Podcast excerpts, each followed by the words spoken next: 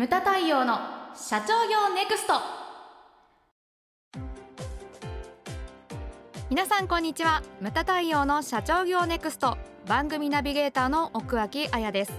太陽さん、よろしくお願いします。はい、よろしくお願いします。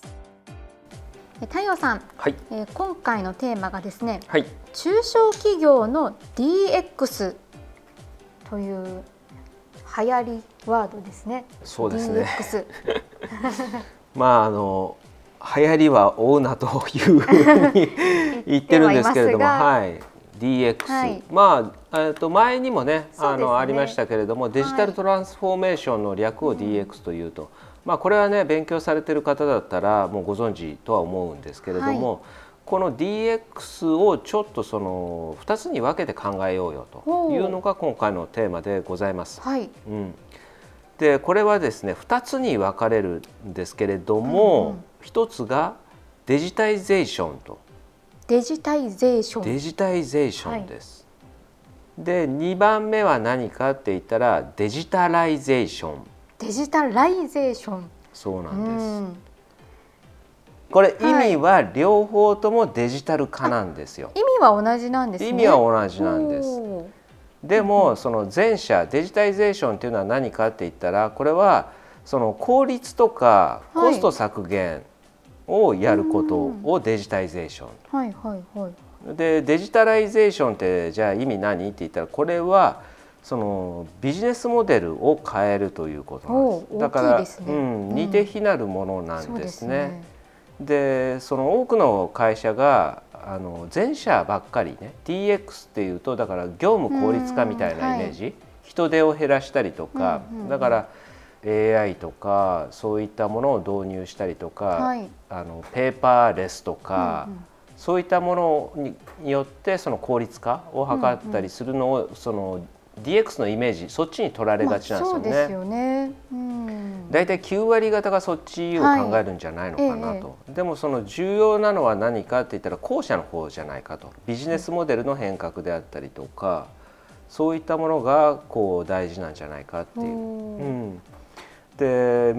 ね、身の回りのじゃあコスト削減とかその業務効率化ってどういうふうなものをこう身の回りでね、うん、やってるところが出てきたかという話なんですけれども、はい、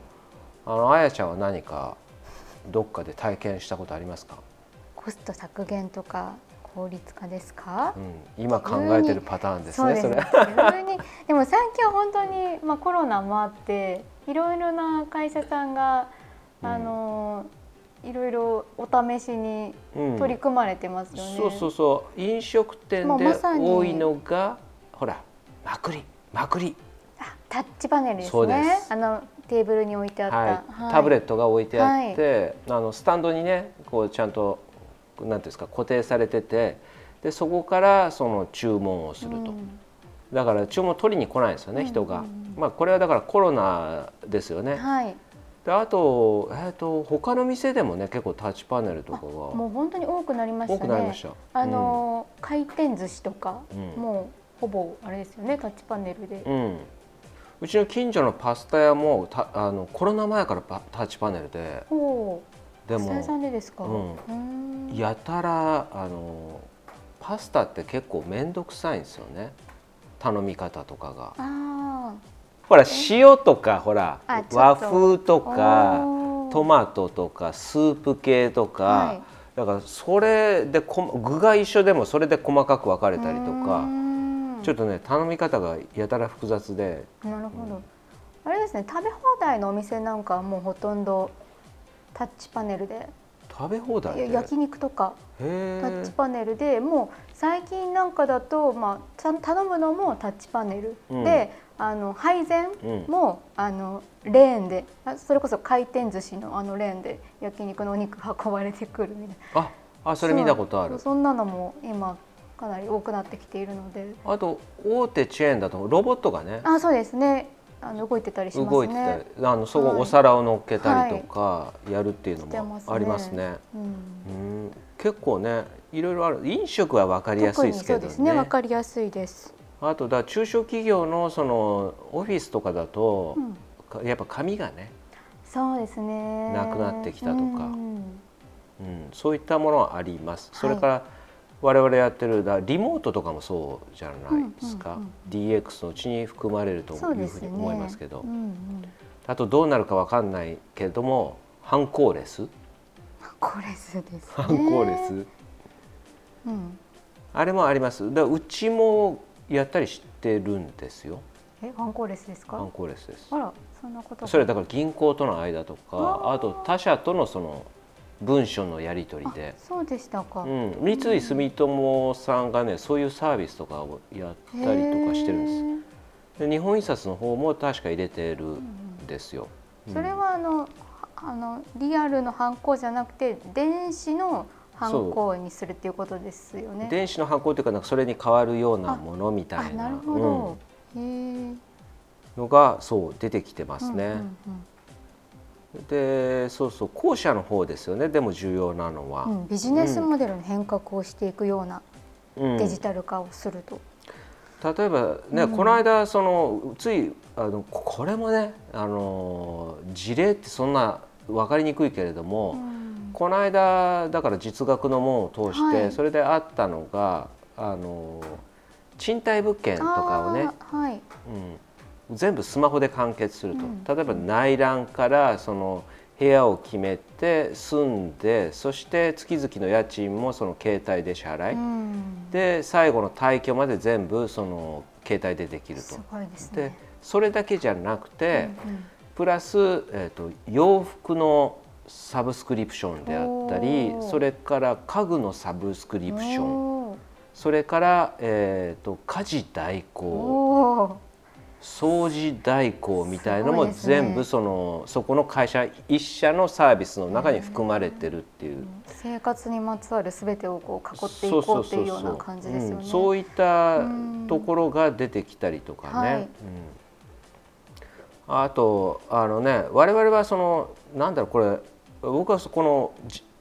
うちもマイページ登録とか作ってて、そうですね、でこれほらだからお客様利便性っていうのもあるけれども、でも、うん、考えてみたらその売り物にもちょっと関わって、僕は両方ちょっと足を踏み入れてんじゃないのかなというふうに思って、うんうん、デジタイゼーションもデジタライゼーションも両方、そう半分ぐらい足を入れてるのではないかなというふうに思うんです、うん、というのはそのねレコード会社取ってみてもそのね、売り物は変わらないけれども、そのカセットテープから CD であったり、うんうん、CD から配信っていう風になると、はい、これは十分にビジネスモデルに関わってるんじゃないかなと、はい、だからこのマイページ登録っていうのをうちはこう売り出してるんですけれども、売りはしてないね、アプリですね、アプリの登録ですよね。そうなんです、はい、でこれできることが3つあって、はい、その まだ iPhone だけなんですけれども、そうなんです、私ができないんです、だからあら、あやちゃんiPhone 勢なので、そうわからないんです。わからないんですか？そうなんです、はい、何ができるんですか？ iPhone でいつでもどこでも、はい、オーディオ動画コンテンツを楽しめると。でそれからだからマイページ登録しちゃったら自分がこう購入したものとかをもう動画とかも見れるわけです。全国経営者セミナーとか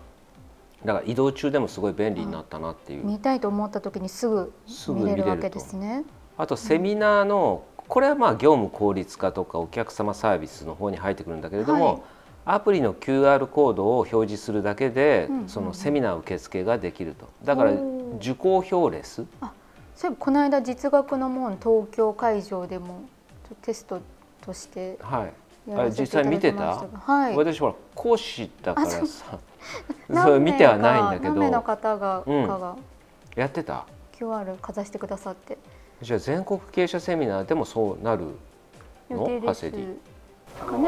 経営者セミナーは販売だけです。販売だけ、あ、なるほど。購入ではそのアプリを使っていただけると、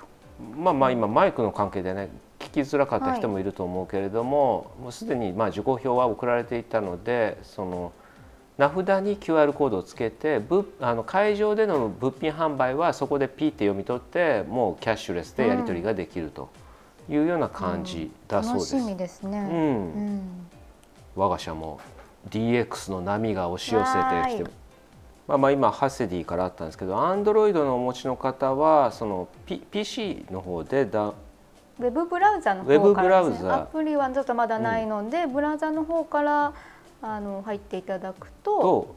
そう端末からはだから自分の持ってる、Android からはダウンロードはできないけれども、ね、サービスはご利用いただけると、ということです、はいはい、いうことです。 DX 企業ですですね、はい、間違いないです、間違いないです、うんはい、というような、ことができるというふうになってます、はい、我が社もね、はい、いよいよですね。本当いよいよです。非常にアナログな会社と言われて久しかったんですけれども、ついにこのようになってきております、はいうん、そうですね。まあまあ喋ってきましたけれども、その要は重要なことは何かって言ったら、そのDX っていうと効率化、それからコスト削減の方をイメージしがちなんだけれども、はい、それだけじゃなくて、なんかもっと先のね、そのこれからの時代、はい、まだ早いっていうふうに思ってても10年20年当てますからね、だからそのビジネスモデルの方にこう使っていくっていうことがこれから求められてくるのかなというふうに思いますね、はい、無駄対応の社長業ネクストは、全国の中小企業の経営実務をセミナー、書籍、映像や音声教材、コンサルティングで支援する日本経営合理化協会がお送りしました。今回の内容はいかがでしたでしょうか。